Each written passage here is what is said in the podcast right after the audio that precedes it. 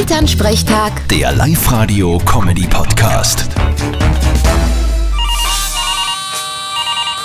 Hallo Mama, Grüß dich, Martin. Du, ich bin direkt ein wenig schockiert, weißt du? eh? über was denn? Über die Waldbrände in der Türkei und in Griechenland. Ja, über dies auch. Nein, aber dass sie der Marcel Hirsch und seine Frau trennt haben, mit denen habe ich nicht gerechnet. Ja, mei, sowas kommt halt vor. Ist eh seine Sache, hätte ich gesagt. Nein, eh, er wird schon wissen, was er tut. Aber überraschend ist das schon. Wegen was konnte denn das sein?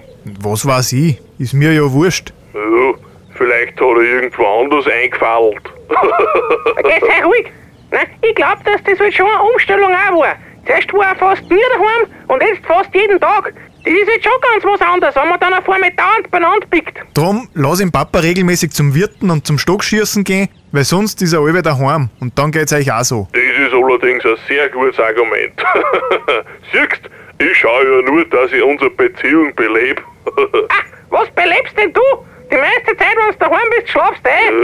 äh, Na, hoffen wir, dass es ihnen alle gut geht mit der Entscheidung, dann passt es schon. So sehe ich das auch. In dem Fall kann man sagen, eine Scheidung ist ja kein Beinbruch. Vierte Mama.